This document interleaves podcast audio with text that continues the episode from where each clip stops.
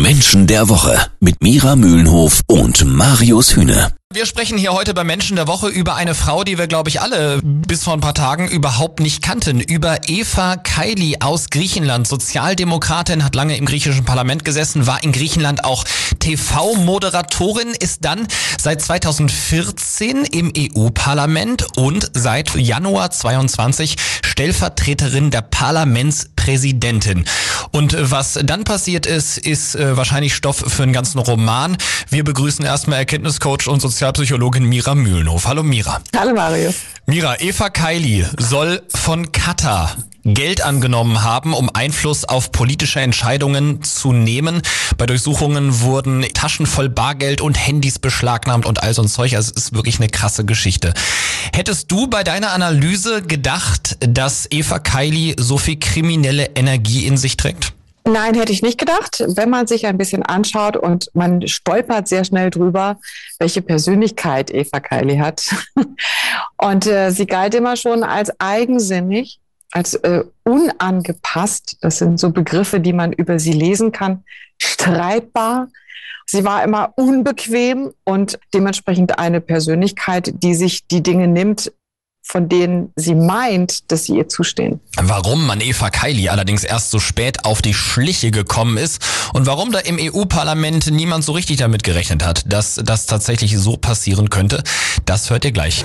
Jeden Samstag ab 9. Menschen der Woche. Taschen voller Bargeld zu Hause, Handys und andere Wertsachen wurden auch gefunden bei Eva Kaili. Das Ganze soll aus Katar kommen. Es handelt sich wohl um Schmiergeld und ja, Eva Kaili sollte auf EU-Ebene dementsprechend ein paar Entscheidungen treffen, die dann eben pro Katar gefällt werden. Wir haben eben schon mit Mira Mühlenhof hier bei Menschen der Woche über die Stellvertreterin der Parlamentspräsidentin im EU-Parlament gesprochen. Und äh, Mira, jetzt ist natürlich die Frage, warum hat das so lange gedauert, bis man der Eva Kaili jetzt auf die Schliche kommt? Also warum konnte die überhaupt erst so krass geschmiert werden von Katar? Warum hat das keiner gemerkt? Was glaubst du? Ein bisschen Wolf im Schafspelz. Ja, also sie sieht so unschuldig aus.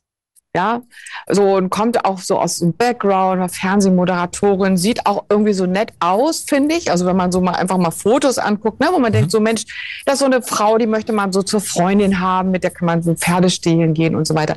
Wenn man ein bisschen nachguckt, okay, sie war immer schon so ein bisschen, ein bisschen streitbar, ne, mhm. ne, sehr unangepasst mhm. und, und äh, hat sogar den Menschen, die sie in die Karriere geholt haben, also die Menschen, die sie wirklich gefördert haben, selbst denen hat sie quasi in die Hand gebissen mhm. und hat dem Ministerpräsidenten, der sie am meisten gefördert hat, gerade dem hat sie dann die Gefolgschaft verweigert Krass. und hat also quasi innerhalb der Partei eine eigene Re Rebellion mhm. angestiftet. Also man hätte schon so ein bisschen ahnen können, äh, die hat so ein bisschen dicke die Frau, ja. wenn man ein bisschen hingeguckt hätte. Aber so ein Wolf im Schafspelz kann man ja auch erstmal ein bisschen übersehen. Mich wundert nur, mhm. dass sie bei dieser ganzen Sache so blauäugig war, zu meinen, das kriegt keiner mit. Würdest du sagen, das ist eher untypisch für ihre Persönlichkeitsstruktur? Also normalerweise sind diese Leute so gewieft, aber sorgen eben auch dafür, dass sie nicht so schnell ertappt werden? Ja, also ein Stück weit schon. Also sie kriegen es ja meistens auch lange hin, damit durchzukommen. Ja,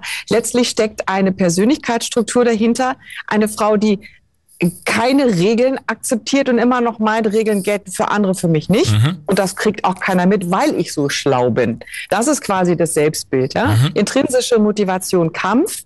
Und äh, dann zu meinen, ich komme damit durch, aber natürlich ist es blauäugig. Also Katar öffentlich zu loben, als federführend beim Arbeitsrecht. Ja. Und dann zu meinen, da sagt keiner was. Ja, ja, verstehe. Das ist schon ein bisschen naiv, aber diese Naivität sehen wir genau bei Menschen mit dieser Persönlichkeitsstruktur, zum Beispiel bei Boris Becker, der auch lange gedacht hat, also ich kann das hier einfach mal so weitermachen, kann die Steuern hinterziehen und es kriegt keiner mit. Ja. Also das ist, das hat schon ein bisschen System, das Ganze. Ja, mal eben Fettasche aus Katar mitnehmen und in der EU Politik pro Katar machen und äh, denken, dass man damit durchkommt. Das kann man wirklich als naiv bezeichnen. Vielen Dank an Erkenntniscoach und Sozialpsychologin Mira Mühlenhof, die uns heute verraten hat, wer diese Eva Kaili eigentlich genau ist und wie diese Frau tickt.